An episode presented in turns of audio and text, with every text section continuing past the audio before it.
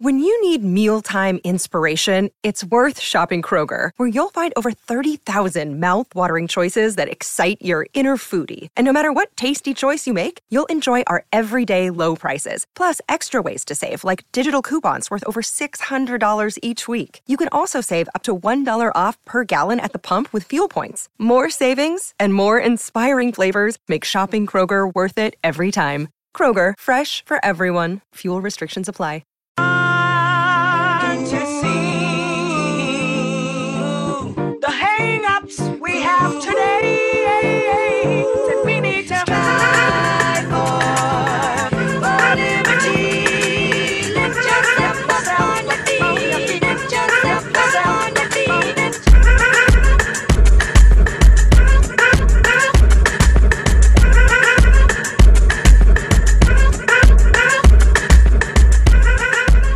Welcome into episode 170 of the Sources Say podcast, your go to Kentucky basketball and recruiting podcast on the growing KSR Podcast Network. The Sources Say podcast is brought to you by our good friends at Justice Dental. Visit one of their two Lexington locations by scheduling an appointment online or by calling 859 543 0700. Uh, Exciting news to announce today for our listeners. They are offering 20% off any whitening treatment to all Sources Say podcast listeners during our coverage this po- postseason. Go to justicedental.com slash sources say to book your appointment today, or you can click the link in our show notes. I am your host, Jack Pilgrim of Kentucky Sports Radio. Very happy to be joined once again by the one and only Shawn Smith of Go Big Blue Country. We are back from Tampa. The uh, dust has settled from the SEC tournament, and now full steam ahead on the NCAA tournament, first round in Indianapolis. Shawn Smith, how the heck are you? I am fantastic, Jack. How are you? Oh, I, uh, I, you know, it was a little bit of a disappointing Saturday afternoon. I will admit it was, uh, it just so happened to be one of Kentucky's worst shooting performances in the John Calipari era in Lexington. It was a, a- an abysmal performance. I just couldn't hit the bro- broadside of a barn. It was just, it, it was one of those days that uh, your your best shooters couldn't make a shot. Davion Mintz wasn't close. Ty Ty Washington uh, was you know you know was able to hit some shots, but he was widely inefficient. Sahvir Wheeler uh, kept taking these mid range elbow jumpers and pull up you know pull up transition shots, and it was just. uh, in full, it was like a full system failure on the offensive side of the ball, and it was a, a quite frustrating performance. Uh, Tennessee ends up defeating the Kentucky Wildcats 69 62, uh, end up claiming the SEC uh, tournament championship. Kentucky's uh, uh, immediate season, and the regular season and, and uh, conference tournament ends. Uh, now it's a win or go home scenario for uh, the Wildcats as they look ahead to the NCAA tournament. And uh, uh, kind of left a little bit of a sour note, Shawn. It, it, it was uh, a game that you'd really like to see Kentucky shoot better, even in a loss. You'd like to see them at least have some confidence and lose. Uh, if you're going to lose, you'd rather it be in a you, you know a back and forth, high high tempo, high scoring type game. Uh, but ends up being one of the worst shooting performances of the season for for the Cats, and you kind of got to go back to the drawing board uh, as they prepare to head to Indianapolis. So, uh, what were your immediate thoughts after the game as you were watching the game? Uh, and your your panic level meter going into the NCAA tournament uh, after seeing how the Cats performed in that SEC semifinal matchup. Um, I still think that my my panic meter is on the lower end. I'm not ready to panic yet because after I stepped back and, and took a look at that game, I'm not trying to find moral victories. You can't at this point in the season because now everyone's out of mulligans. I mean, it's it's winter, go home. It's do or die starting on Thursday. So you're not going to sit here and try to find a moral victory. But I did think it was impressive that Kentucky had a chance to grab a rebound and then go tie the game against Tennessee with Oscar Tshiebwe on the bench, with them shooting two of 20 from three point range, with Kellan Grady, Davion Mintz, and, everyone way off from three point range. And I think that's a positive because the way I look at Tennessee is I view them as a Final Four contender. I think they passed the eye test not only for the last six weeks, I think they passed it this weekend.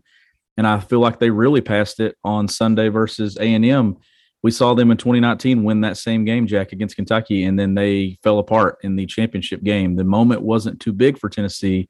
So I'm looking at it as, as a positive that Kentucky had a chance to win that basketball game, but there is some stuff that they need to clean up. I did go back and watch the tape today. Even with the shooting struggles, there were three or four or five plays there in the final six, seven minutes of that game. Just were attention to detail things defensively and missing a box out.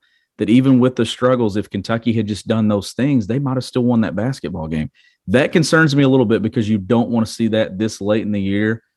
But I also think that when you look at this, they played horrible against Tennessee but I'm having a hard time trying to find out which game they played worse in. Was it Tennessee in the SEC tournament or was it Notre Dame and South Bend in December? I didn't get to watch that game live. I watched the replay, so I didn't get to see the reaction. But all I remember is after that game, the run that they went on versus Carolina versus Western and into SEC play all the way through January was really impressive. Can they do the same following this loss? And if you listen to John Calipari, Shawn, after that game, eh, you know, I was kind of anticipating a, uh, you know, a little bit of a of a frustrated kind of short version of John Calipari, where he goes to the podium and he goes, you know what, this this uh, performance was unacceptable. I don't know how you shoot 34.4% from the field and 10% from three. I don't know how your your three lead guards combine for 10 of 41 from the field and and one for 17 from three, combining for just 30 points. That's Ty Ty, Sahvir Wheeler, Kellan Grady, and Davion Mintz. That's what they combined for. Uh, you know, you expected a little bit of a, a, of a letdown mindset, I think, from from Coach Cal, and, and kind of like, man, you, you know, it was a tough performance. We got to get back to the drawing board. We got to uh, really hit reset on this thing if we want to get our mo- our mojo mojo back going into the NCAA tournament. But Shawn, you you and I were both there in person. He goes up to the mic. He's making jokes. He's cracking uh, little, j- throwing little jabs at the officiating crew, Doug Shows and Pat Adams. He's saying, you know, just got to tip your cap to Tennessee. They were shooting the ball really well we couldn't make a single shot that we took. It was just one of those days, so on so forth. Who cares? I'm, I want to get home by 8:30 and see my dog. Uh, let's let's get ready for the NCAA tournament. The my it, it was just a I was kind of anticipating something, and then it, it was just a complete, uh, complete night and day difference. You just it, not the reaction that I was expecting at all. And I got to admit, talking to him after the game, it kind of made me feel a little bit better uh, of things, knowing a he doesn't he could not care less about the eh, about the SEC tournament. And uh, if if he if if his team wins a title, if they're raining confetti on the team and and have the trophy, all that stuff, he could not care less about that because as we saw with the NCAA tournament draw afterward, the the results in the event didn't matter because Texas A&M didn't even get in, and and Tennessee still got screwed with a three seed regardless. When they were, if anything, closer to a one seed than a than than a three, uh, definitely I think comfortably on that two two seed line. And they still didn't even get that anyway. So uh, it, it makes a, a whole lot of sense after the fact, hindsight speaking, that that that Cal was so confident because I think he knew what was going to happen that Texas A&M would be screwed, Tennessee would get screwed, and he gets one extra day of rest to go home and play with his dog and let his team get rest as well, Shawn. Yeah, and, and Cal made that comment there that he's always right. I think during the during the press conference, and everybody kind of started laughing, and, and I don't even know what he I don't even I can't remember exactly what he was talking about, but he was kind of trying to be funny, and, and it didn't look like the loss was weighing on him a ton because he knew that it wasn't going to. I still think had Kentucky won that game Saturday and won the SEC tournament on Sunday, Baylor still would have been the final number one seed. After everything that I saw with that bracket yesterday, Iowa entered the Big Ten tournament as a projected number five seed in Lunardi's bracket.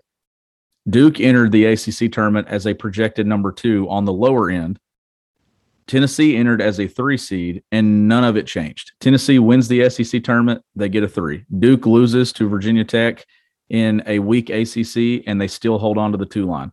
Iowa goes and wins the Big Ten and is now a trendy Final Four pick, and they stay on the five seed line.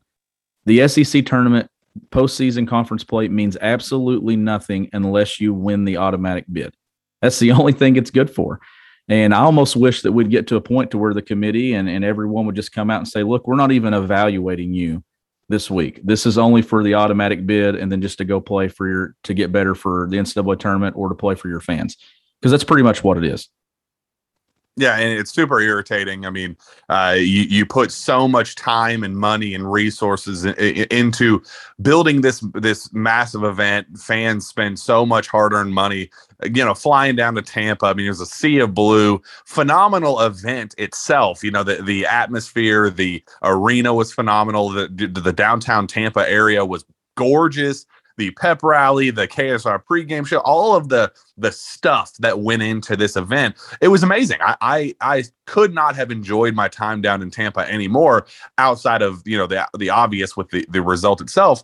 But after coming home and kind of digesting things and seeing how the bracket laid out and all that, it was like it, it really kind of makes you take a step back and go, Shawn, all of that was a waste of time. Everything that we did down there was a waste of time. It was a waste of shoot. If anything, you know, the Alabamas of the world are more prepared. You know, if they get knocked out early, they're more prepared because it was just extra days of rest. They didn't get punished. They still made it in with a with the seed line that they uh, had going into the uh, you know into the SEC tournament, they left with the same uh, you know seed projection as they did going into it. Kentucky is you know still a firm number two. They ended up being number seven overall. Could have been a number one potentially uh, had they you know had they won out, but they didn't get punished too too bad. It just felt like everything was a waste of time down there, uh, down in, Tampa, and it was just like, well, why are we even to this point anymore that that we care? Uh, I, I, saw, I can't remember who it was on Twitter, but they said that you know these conference tournaments should be reserved for the teams that are still fighting for,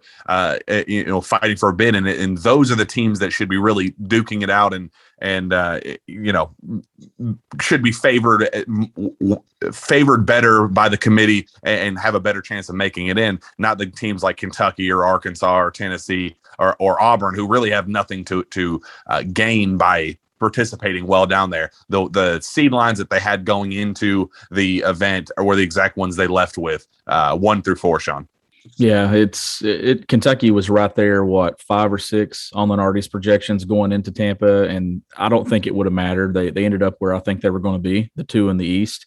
I know we talked about where would they get to the Midwest, but they ended up sending Auburn there. Kentucky goes East with Baylor, but it, it's disappointing that Kentucky played the way that they did.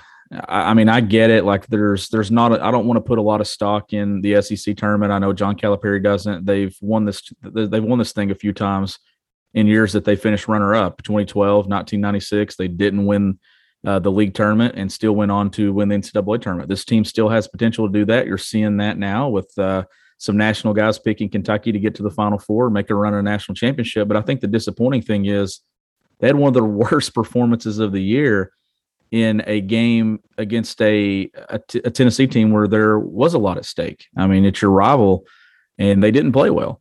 Uh, you could also kind of say that I also don't think that Tennessee played great for stretches of play in that game. Like neither team was on fire. Tennessee was there at the opening, but they hit one three the, the rest of the way.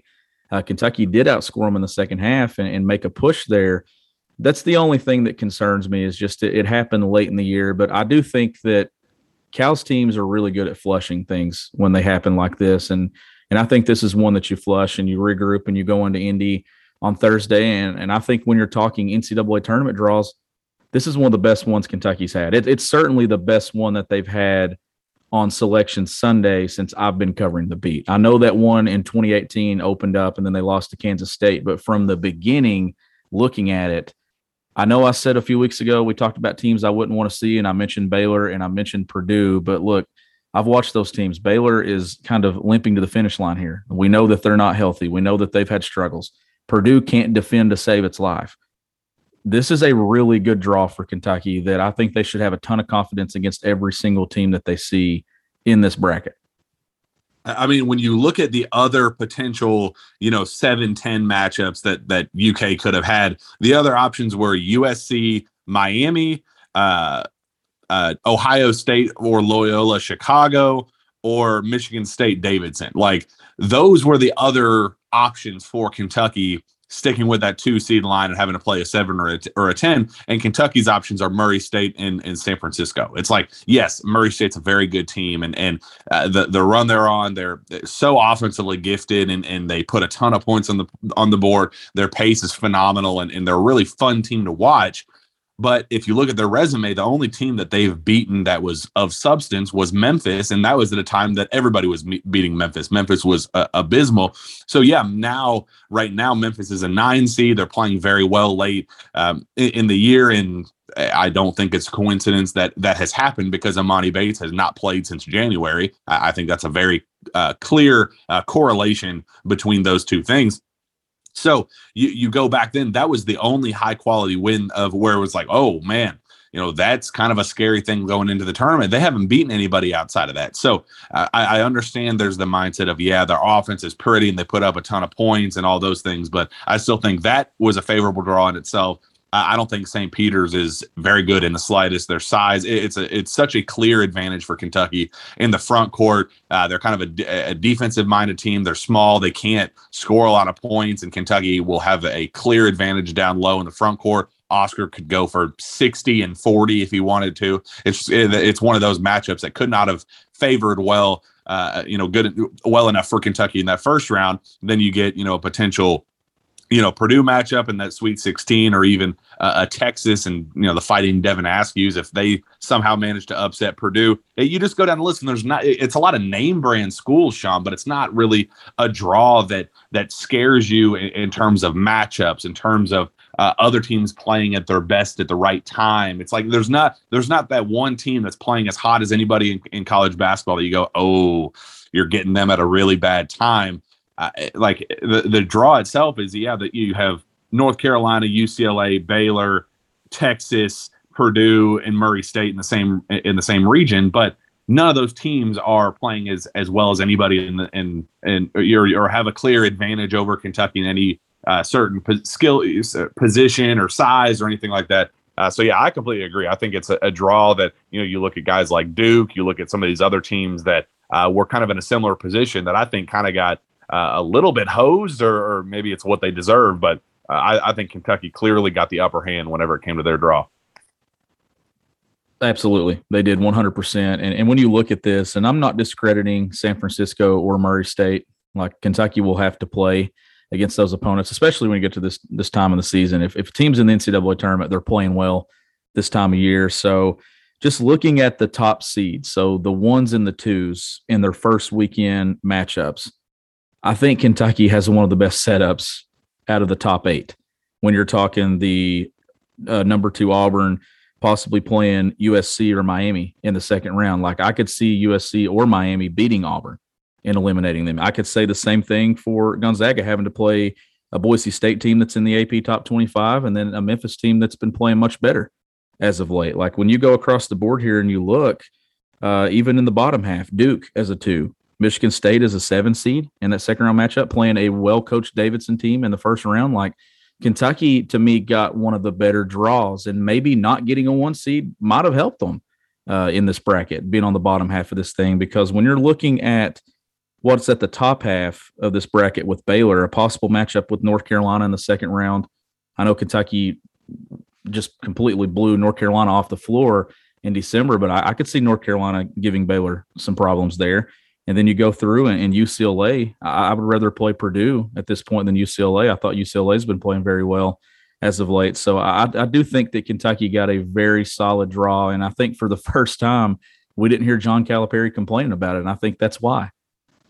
Yeah, it, it, was kind of funny that when he was asked about it after the uh, afterward, it was kind of like you know you this is typically a time that you use your entire 15 minutes or whatever his his immediate allotment is to complain about the draw and you know oh they sent me out to uh, you know San Francisco to play uh, you know a, an absolute juggernaut of of of teams and and uh, he, spent the entire press conference not saying a single word about it. He was like, "Yeah, you know, M- Murray State's pretty good, and you know, I'm teaching my team that you they, you can't overlook anybody. We're really prepared preparing for St. Peter's. Uh, you know, talking to uh, uh, Kellan Grady and and uh, Jacob Toppin afterward, they both said, you, you, know, all we care about right now is St. Peter's. They had all the right, they were saying all the right things and all that, but you kind of kept waiting for that moment where Cal was going to start complaining, and he never did because I think he understands that this was a pretty favorable favorable draw. Uh, I think it it it's not an easy draw, but it's a manageable draw, and it's one that Kentucky can pl- can can uh, decide its own fate moving forward. It's not a, a, team that you go, oh no, that's a matchup nightmare. There's not a uh, Wisconsin in 2015, where that was the one team that had a versatile wing that was, you know, six seven, uh, that was a knockdown scorer and a, and a, a, you know nice athlete that UK didn't really have a matchup for. Uh, you know, and Sam Dekker was kind of that same thing. He was like, you, that's the one team that you can't that, that you really don't want to see in the tournament. And then you end up getting them uh, in the final four. Uh, there's not a, a, a team on this side of the of the bracket that you look at and you go, well, that's the team that's going to be able to knock off Kentucky, uh, especially in the region. I think that it sets up very very well uh, in the Elite Eight and and and you know potentially setting up a another trip to New Orleans. But Shawn, I wanted to ask you uh, after seeing Tennessee, after seeing what we saw against Vandy, how Kentucky ended the the last couple weeks of the season, we came on the show and we said, look, it's it's a little bit worrisome that they have had such struggle, such uh, struggles late uh, of closing things out and beating a team down the stretch and and letting off the gas a little bit. It was something that we just kind of said, well, let's just get to the, you know, it's four or five games left in the season. Let's just get. They're focusing on the SEC tournament. They just want to focus on on March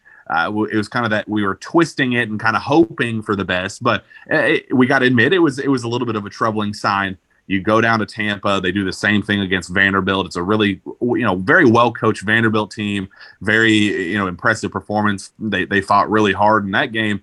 Uh, so you kind of uh, kind of gave the excuse again, like, well, it was just a very well coached team. They played really hard. They were desperate. They're fighting for an NCAA tournament bid. Blah blah blah blah blah and then you go against Tennessee and you're expecting for a, a kind of a, a, ramp up game. This is the game they're going to, you know, be all in for. This is the game they're going to be engaged on both ends. Uh, and the performance itself was very underwhelming on both ends. Like you said, there were a lot of lapses defensively. Couldn't hit a, a single shot uh, on the offensive end. It was very kind of frustrating seeing Kellan Grady just kind of lose all confidence, and he wasn't taking shots. And the, of the shots he took, he really wasn't even remotely close, Shawn. And and uh, that's kind of the the thing that I'm slightly worried about. I'm hoping that you you get a reset like we got after the Notre Dame loss, where they go on that that run of beating the absolute crap out of teams. But there there is that worry, and I'm I'm curious what your biggest concerns are going into March, and and if there's anything in particular that you think, okay, if Kentucky loses, that's going to be what beats them. Uh, not even necessarily in an individual matchup, but just something that that would be a self-imposed um, loss. So I'm curious what what are those things that you think uh, you are most concerned about after seeing Kentucky's most recent stretch of play uh, going into into the big dance? I honestly think that it falls on Kellan Grady and Davion Mintz, and not on their shoulders individually, but their confidence. If those two don't find confidence, and it, it, they don't have to be hot on the same night, Jack, like they both don't have to knock down uh, three or four three pointers apiece. You just need one of those guys to be able to hit shots when they're open. And Grady didn't look confident at all. That first miss that he had the other day in transition, I mean, he that was one of the worst misses he's had all season. A wide open I mean, three at the top of the key, and he yeah. just didn't look right after he missed that. It was almost like, "What the heck was that?" type of look. And and I feel like that there's a point with him to where it's almost like where they, they don't run action for him. And then I know there at the end of the game, John Calipari, you know, drew that up to uh, get him the shot because he wanted to kind of have him break through because he knows he needs them in this he needs him in this next tournament. But it kind of feels like at times that Grady doesn't know when he needs to shoot, when he doesn't need to shoot, and he second guesses himself. I'm, he's done this a lot this year, and I know he's hit quite a few of them where he catches and he'll dribble to his left or dribble to his right. But there are times I went back and watched the tape from the last two weeks there have been like seven, eight, ten different times where he has caught the ball and he's done that. But if he had just taken the initial shot on the catch, he probably hits the three. And he actually played his way into a contested jumper a couple of times. His best shot of the day on Saturday was the one where he come around and, and curled and just just rose up and just shot it and it rattled out. It was the best looking shot of the day. The other ones were the ones that were way off the mark to the left, to the right, to the backboard to me, it's confidence with those two. Same thing with Mintz, getting in there, playing with confidence, and then not letting those issues travel to the other end of the floor. I think both of those guys did that on Saturday. You saw Kenny Chandler blowing by people. You saw uh, Zeigler blowing by people. those two, if they do shoot poorly, they have to defend on the other end. And I think that they both kind of let that travel. Davion Mintz fell asleep a couple of times. It was him that got back cut by Kennedy Chandler, and it was awful uh, positioning with his foot. His right foot got ahead of his left foot, and he could not recover on the backdoor cut. So th- those that's where I put it, and it's not really their play as much as it is their confidence. As long as they're confidently taking shots and making plays, Kentucky is going to be fine. They don't have to hit them all. Just can't miss them all. Exactly. and my gosh, they missed them all on Saturday. Yeah, they they most certainly did, and I'm curious seeing Kentucky play, I, I, I, would, for my money, I'd say that the, the last time that we saw Kentucky play, where you left a, a Kentucky game feeling overwhelmingly positive, like, wow, that was a really impressive win. That was a really impressive performance, was that second matchup against Alabama, where it was Kellan Grady and Davion Mintz running the show, and it was Sahvir Wheeler and Ty Ty Washington out with an injury. And I think that was a game that we talked about oh, oh, how awesome is it that Kellan Grady is now uh, learning how to, you know, bring the ball to the floor and he's getting com- comfortable doing that and he's learning how to create his own shot. And he, oh, look, he's, uh, you, you, know, kind of initiating for himself, setting his, you know, setting up for his teammates. He's driving to the basket. He's finishing on floaters and, and, you know, having nice touch around the rim. And he was, he was just kind of had this all around effort where he was just a human flamethrower from deep, but he was also very polished as a ball handler. And it was like, man, this this kind of opens up the door for you know kind of unlocks the offense a little bit uh, going into uh, you know you know tournament play. Man, what's it going to do when Ty Ty Washington and Sahvir Wheeler come back? Because now you have three high level ball handlers, and Davion Mintz is obviously up there as well, and, and you know four guys that are very very capable of doing that. But it, Shawn, it, it feels like ever since then, that's when Kellan's Kellan's confidence was kind of shaken a little bit, and I think I'm curious. Do you think it has to do with the fact that he got so comfortable in that role, and that's when he played some of the best basketball of his season? Uh, now that he has kind of go back to being the okay, we, you just run around the baseline and and you know keep coming off screens and trying to find as many open looks as you can as a catch and shoot uh, specialist uh, and not having the ball in his hand as much. Do you think that kind of hurt him in the long run, especially from a confidence standpoint, because he was finding his groove so well in that previous role, and now it's kind of been uh, taken away from him, and now he's he, he is solely a catch and shoot artist on this team. Uh, I'm, curious what you think of of his role and how it's changed over the last couple weeks. Well, this is a team right now. If you're evaluating Kentucky going into this tournament, you would say that they peaked in late December through late January. Maybe that first week of February going into Alabama and Florida, and then the Ty Ty Washington injury.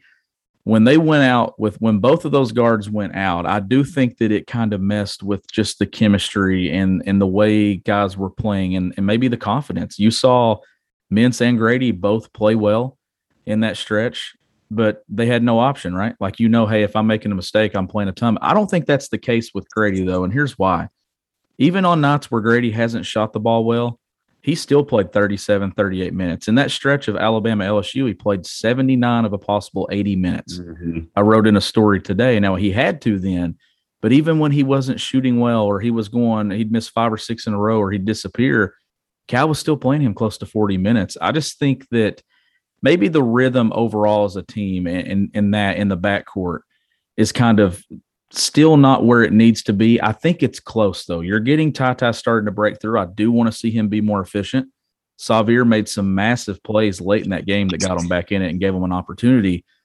I want to see them this first weekend, Thursday night against St. Peter's at seven o'clock. I want to see them really build some confidence. Grady needs to see the ball go in and needs to see it go in often. Davion Mintz needs to come in, accept that role off the bench again, where he's just defending hitting open shots, setting up others. I think that when you look at what they did in Tampa, there there is some good things that they, that they did there. They were able to grind out that win versus a desperate Vandy team on Friday night. How much of their legs was left on Saturday? I don't know. I know Cal said he j- chose not to do the shoot around. Did that make a difference? Obviously, if you've done that all year and then you don't do it and you play that way, you're instantly as a coach going to think, man, that was the reason why we struggled. Uh, you had Jacob Toppin wearing the mask. How how much was he thrown off on Saturday? I, I don't know that situation, but I do think they did some good things. I think that they put together some of their best defensive stretches in the last three to four weeks in those two games. uh, especially on Saturday against Tennessee. But the thing that concerns me the most, Jack, is you can defend at a high level and it looked really good overall.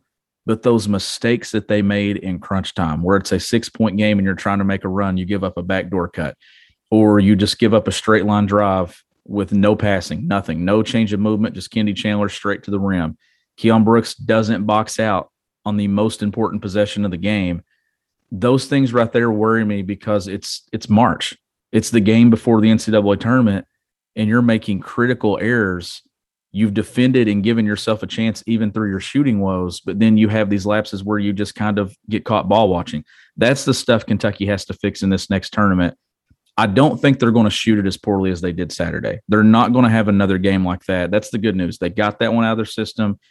If I'm not mistaken, was that the worst three point shooting night they've had in the month of March since West Virginia in 2010? Uh, so they shot worse technically against Davidson in 2018. Well, yeah. But that they went 0 for 6 in that game. So it really doesn't count. And actually, it was even worse than that West Virginia game because they went 2 for 20 in this one, uh, in 4 for 32 in that game. So uh, in bulk, you, you know, that I would, for my money, I would say that West Virginia game that West Virginia game was a worse shooting performance because it came in in in larger uh, in larger numbers, but in terms of efficiency, this was uh, easily the worst of the John Calipari era in March, which uh, is saying something because uh, it, he's had some some very poor shooting performances and, uh, around this time. And let's give Tennessee a ton of credit. Absolutely, defensively, defensively, their physicality. Like the thing that worries me right now about Kentucky is if they get up against a physical team, and every single team that watches this tape you're going to go back and you want to see, you want to see okay what did Tennessee do to this Kentucky team that disrupted them? Well they got up in them in Kentucky to me they, they had guys that didn't just welcome that. They kind of shied away from it. And Kentucky was playing offense at times a step or two away from the three point line where they typically don't. That's been the that's been the case the last two times they played Tennessee. I think Tennessee knows. You saw Rick Barnes go with an excellent game plan at the beginning putting size on the floor against Oscar Tshiebwe they kept him off the glass early. He got the second foul headed to the bench. That was a scenario that I wanted to see play out. For the most part, I think Kentucky did okay without Oscar on the floor. They didn't get buried. They made a run, got to six a couple of times, and then it pushed back out there before the half. And then late in the game, they made their run with Oscar on the bench. I think that's encouraging. I got to see that. But I also want to see this team and these these guards get a little bit tougher. Sahvir Wheeler's their dog. I don't think Sahvir's scared of anything, but I want to see Ty Ty Washington start being stronger with the basketball. He had a key turnover there early in the game where he was weak with the ball that uh, led to a Josiah Jordan James three in transition that made it a six point game. And then Kentucky never really caught back up from that point until late in the game. Uh, never got it back close. I know they got it to four or five, but it just felt like that was a huge play early that kind of created some separation. And it was all because their guards weren't being strong with the ball. I want to see Kellan Grady do the same thing. So when you turn on the tape this week and you watch Kentucky, if you're if you're St. Peter's, if you're Murray State, San Francisco, Purdue moving forward, you're going to say, okay, we've got to be physical with these guards. If we're physical, will they respond to it or will they shy away from it? I think that's Kentucky's biggest thing moving into this tournament is accept it and then do it to the other team as well. Push them out. Be aggressive here. Don't be back on your heels. Yeah, I mean, because then what was the narrative after this most recent game? It was wow, the first head-to-head matchup, Kentucky clearly had the better backcourt than Tennessee. Ty Ty Washington was clearly better than uh, than Kennedy Chandler, and and and uh, Sahvir Wheeler was clearly better than Zeigler In the last two matchups, uh, the the script has been flipped. It's been exactly the the opposite. Tennessee's backcourt has been uh, unbelievably better in their head-to-head matchups than than Tennessee, and and I I agree. I want that I want them to use this opportunity to kind of use that as as an to their advantage as uh, almost a chip on their shoulder uh, to say, all right, there's this mindset that we're not the best, you know, all year long. It's been Kentucky is the best backcourt in the SEC. Sa- Sahvir Wheeler, Ty Ty Washington. Oh, you got a uh, dynamic playmaker. You got a dynamic three level scorer. You're one and two. How are you going to stop them? You know, there's this this a, a lot of uh, you know a confidence in this group, and, and that's kind of been taking a hit the last couple weeks. And I want them to use these next two games potentially uh, against St. Peter's and, and potentially Murray State to uh, re solidify itself as uh, a premier backcourt in the SEC. That yeah, uh, Tennessee's backcourt is good, Uh, but you also need to understand that can that they're not going to shoot as poorly as as Kentucky did ever again, and and you know not going to turn the ball over, not going to make as many timely mistakes, not going to uh, you know have any defensive lapses, those sorts of things. I think these next, uh, especially game one, I want this to be a confidence building game. It would it would be absolutely massive for this team to go out and win win this game by 30 40 points in the first round. Go out. Don't don't let them hang around. Don't let it be a 215 oh upset alert on on the cbs app that you're going to get. Do not let it get to that point because i think that would that would make them toast moving forward. You gotta go out there uh, put you know your your your foot to the floor on, on the gas and and go a full 40 minutes of an actual a, absolute beat down against a team that you are very capable uh, of beating down. St. Peter's is not a good basketball team. You have the positional advantages across the board. You need to go out and make a statement in this game, uh, and I think uh, this this is going to be a great opportunity for them to do so. Yeah, and just and let's do a quick dive into the St. Peter's game. We'll, we'll, do this for like maybe a minute or two. We're going to save most of it for the preview later this week. But you're talking about a game that should give them a ton of confidence. But when you look at St. Peter's on KenPom, they are 118 overall. Their offense horrible, 259, 259 in KenPom. So this should be a game where Kentucky should be able to have some confidence on the defensive end, Jack. And honestly, I'm thinking 50. Hold them to 50, maybe hold them to even less than 50 uh, defensively, though, St. Peter's is number 34 in adjusted defensive efficiency, but we know the level of competition that they're playing there. I want to, I don't think that that's accurate. I, I, don't think that they have anyone that can match up with Oscar Tshiebwe. I think Oscar could have a 20 and 29. Honestly, like he should rebound and get anything that he wants if he's able to stay on the floor.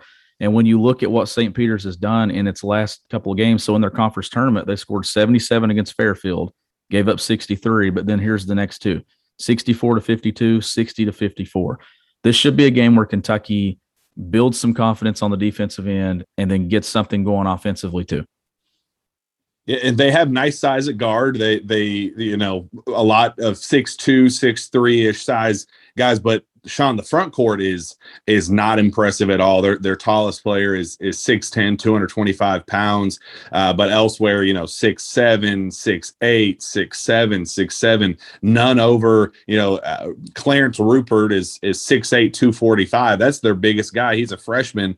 Uh, you know, I, you just go down the list. There's not a physically imposing guy on their roster. and the, I, I agree. I think that this is a game that Oscar can go for as many points and rebounds as he wants. Um, but you know, I, it, it's not even necessarily about Oscar. Obviously, you want him playing at a high level and and, and all that, but you know what you're going to get out of get out of Oscar. I, would almost prefer if this was a, a Sahvir Wheeler game, or especially a Kellan Grady or a Davion Mintz game, because those two uh, in the last six games, seven games, are shooting less than 25% combined. And, and that's just not going to do it. That you need those two players to be shooting at a high level uh, in, in, once you get to the round of 32, once you get to the Sweet 16. Hopefully, when you get to the Elite Eight, that's when you need this team shooting its best basketball. And uh, and that's kind of what I'm hoping. This is a guard oriented, guard heavy type game. They have nice size. They have some nice uh, you, you, know, obviously they're very impressive defensively. Uh, I, that's kind of where I hope Kentucky really finds finds its its advantage. Obviously, Oscar's going to do what he does best. He's going to get his numbers, but I really want this to be a guard oriented game where Kentucky easily wins that head to head matchup. Yeah, the, the key that we should be writing about around 10 30 or 11 o'clock on Thursday, you want to be writing some columns about Kellan Grady. I think that's the one that you want to write about. We've written about Ty Washington getting going in Tampa. We've written about Sahvir Wheeler you know, doing his thing the last couple of weeks. Oscar's Oscar. Keion's had his moments. Jacob Toppin. The one that you want to write about it is Kellan Grady. You want to see Kellan Grady go and, and hit three or four, five threes maybe in that first game against St. Peter's. Build some confidence. Let Davion do his thing. We know at some point in this tournament, and for some reason, it always seems to be that second round matchup. That is where the bench has to show up. And there's always a guy that makes a difference. If you remember a few years ago in Jacksonville, it was Jemarl Baker that came through and, and made some plays. There have been guys in the past in, in moments that have stepped up in that second game that have kind of been under the radar guys. Hamidou Diallo out in uh, Boise. I know he was a starter, but he broke through and had a huge game uh, against Buffalo in that second round. So there's going to have to be a guy in that second round game if Kentucky's able to advance on Thursday that second game on Saturday, a guy that's kind of been under the radar that might, you know, hasn't maybe played well in a few games or just needs to break through and have an above average performance. They always need it off the bench. Who will that guy be in this tournament? Who who do you know that that's a good question. Who do you think that that guy could be uh, that that you think is going to break through or respond if they had been playing poorly or continue the success that they've had uh, in recent weeks? Is there a guy in particular that you think could take uh, a lot of advantage here, in particular uh, in Indianapolis? I think it's Toppin because of he he's the guy that, and I'm not. It doesn't even have to happen in points. It doesn't have to happen in made shots. I just feel like Toppin off the bench is the guy that can impact the game in multiple categories, whether it be rebounding, locking up someone defensively, blocking a shot, making a high energy play at the rim, knocking down a 15, 16 footer, just making those effort plays. I, I feel like he's the easiest pick. Davion Mintz, I could see also being that guy coming in and, and hitting a three or two in a stretch. We know that he can do that. He's fully capable of doing that. I mean, he's gone for 20 plus in a game this season. Kentucky's got a couple of guys that can do it, and I think that they both will at different points. But to me, the most confidence I have would be Jacob Toppin because he doesn't have to hit shots to make an impact. I think Toppin was so good against Vanderbilt, and we talked about that in that show. But uh, his his two way ability, I mean, was just uh, unbelievable. His versatility, he showed off his athleticism, he showed off his growing skill. Uh, I mean, that that was one of the, his best performances of the year. So I, I, I agree. I would love love to see him continue to build on that. Um, I, I, really like what Sahvir Wheeler has been doing l- recently. This this game in particular against Tennessee was not his best uh, at least in terms of an, an, overall efficiency standpoint. But he still did a lot of really good things 10 points, six rebounds, three assists, one block, one steal. Um, I, I, like to, to see him, like you said, kind of continue to have that dog in him and, and lead this team, uh, continue to control that pace and, and do what uh, he has done best. But uh, there, there's not another guy on this team that needs to break through more than Kellan Grady. This team will not make it. Uh, shoot, I, I, think there's a chance they could lose in the round of 32 if Kellan Grady doesn't get back to uh, having his full confidence, getting back to you know his efficient ways. Uh, I think if if UK is missing him, uh, I, I, think that they could get they, they could get upset early, and I, I hate to see that, and I'd, I'd, hate to to live that and and and be there in attendance for it. But um, I, Kellan Grady is number one absolute top of the list of, of the of priorities of guys that you have to get going and that you have to do so immediately because uh, I think UK could be on upset alert if if not. And you asked me when we opened the show earlier, what's my biggest concern, and it it honestly didn't hit me until just now. When you when how many times now have we have we said get going or get right? You don't want to be saying that going into this tournament you know, the big thing was getting Ty Washington right in Tampa, and I think that they did that. I do want to see him be more efficient, and I think he's going to have to be more efficient if they're going to beat really good teams in this tournament beyond the first weekend. But sitting here talking about Kellan, you you hope it's just a slump thing that where he just comes out there and just sees one or two go in early, and it's not a confidence thing between the ears. Because if it is, I don't know how you build that. You just the only way you do is you just got to put one in but one in the basket. And, and I'm hoping that you see that Thursday night because we don't want to be going into Saturday or into that Sweet 16 round sitting here saying, man, they got to get Kellan Grady going. They got to get Kellan Grady going because your teams that win national championships entering this tournament, you really don't have to say, man, we got to get someone going. If you remember, it was Darius Miller in the SEC tournament the year Kentucky won it 2012, but they did get him going in that conference tournament game feels a little bit different here, but you've got to get some confidence for him on Thursday. And if he can do that and shake this thing off, and I think that he can, he's a veteran guy, Jack. He talked to us last night. He's not hiding behind any excuses. He's saying Absolutely. he shot like crap. And I think that right there tells you he's not going he's not going to sit here and come up with an excuse. It's not he's played too, too many minutes. He's a fifth year guy, started four years at Davidson. He's been in an NCAA tournament. He's played a lot of minutes he knows that he just has to put the thing in the basket. And the most important thing is he knows he has to be better. And, and I think that's the key. Yeah, I, I loved loved his response when when he talked to the media. I thought he had phenomenal answers. He said, "Look, I sucked. I couldn't shoot. It was the worst I've ever shot. Uh, I need to be better, and I will be better. I I, I totally understand. It was, it, it, you know, he made no excuses. There was just a, a complete and total accountability uh, that I think I, I do think that definitely plays well in, into our favor. That that we could see him return to form sooner rather than later. Hopefully, I mean, it needs to be sooner rather than later because there may not be a later. Uh, but I do think that he responded very well. I'm glad that he was willing to be the first person to talk. He was uh, the worst player on the floor for Kentucky in that that uh, SEC tournament semifinal, and he was one of the first people to to, to talk following that loss. So I, I, respect that, and that he was willing to uh, go in there and, and talk about it and say it is what it is. I was what I was, and and I got to be better, and I will be better. So uh, that was definitely a good sign. Definitely uh, a a positive uh, sign moving forward that makes you at least have some some semblance of confidence going into uh, our trip to Indianapolis. So let's uh, wrap up this show because we will be back uh, here in the next day or two for our official St. Peter's preview, where we're going to talk about the matchup more in depth and uh, you, you, know, we're going to talk to Coach Cal. He's going to have the uh, call-in radio show tonight, and then he's going to talk. Uh, obviously, once we get to Indianapolis, we're going to have our normal uh, media day and, and kind of previewing that the NCAA tournament. So we're going to get more quotes, more uh, more you know conversation. There's an op- open practice on Wednesday afternoon that I'll be there in attendance for. That uh, we'll be able to kind of give a scouting report, have who's shooting be- who's shooting well, who has Kellan Grady kind of turn things around, those sorts of things. We'll be able to talk about all of that. So um, with that, let's uh, wrap it up with one final message from our friends at Prize Picks. We are in the home stretch of the NBA season, and there isn't a better way to enjoy watching your favorite former Wildcats play than by playing daily fantasy with our friends at Prize Picks. Prize Picks is the simplest form of real money daily fantasy sports and just pits you against the numbers, whether you're a fantasy sports nut or a casual basketball fan looking to add some excitement to the games. Prize Picks is the perfect game for you. You simply select two to five players and predict if they will go over or under their projection. Prize Picks gives you the chance to win 10 times times your money for getting four or five predictions correct. Download the Prize Picks app or visit prizepicks.com using promo code Pilgrim to get an instant 100% bonus up to $100 on your first deposit. Don't forget that's the Prize Picks app or prizepicks.com using promo code Pilgrim to claim your bonus today and take your viewing of your favorite former Kentucky stars to the next level. Shawn Smith, where can fans find your work? You can find my work at gobigbluecountry.com and you can follow me on Twitter at gbbcountry. You find me on Twitter as well at Jack Pilgrim KSR. Reach out to me via email at jpilgrim at KentuckySportsRadio.com. With that, we'll be back next time for another Jam Packed Sources Say podcast. We will see you then.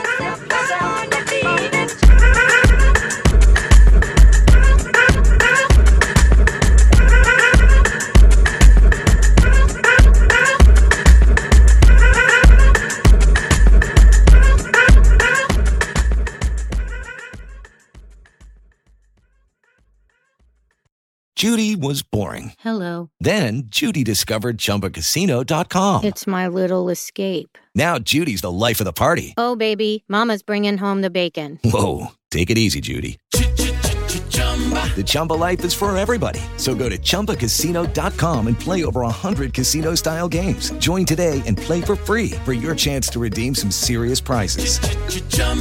ChumbaCasino.com. No purchase necessary. Void where prohibited by law. 18 plus terms and conditions apply. See website for details.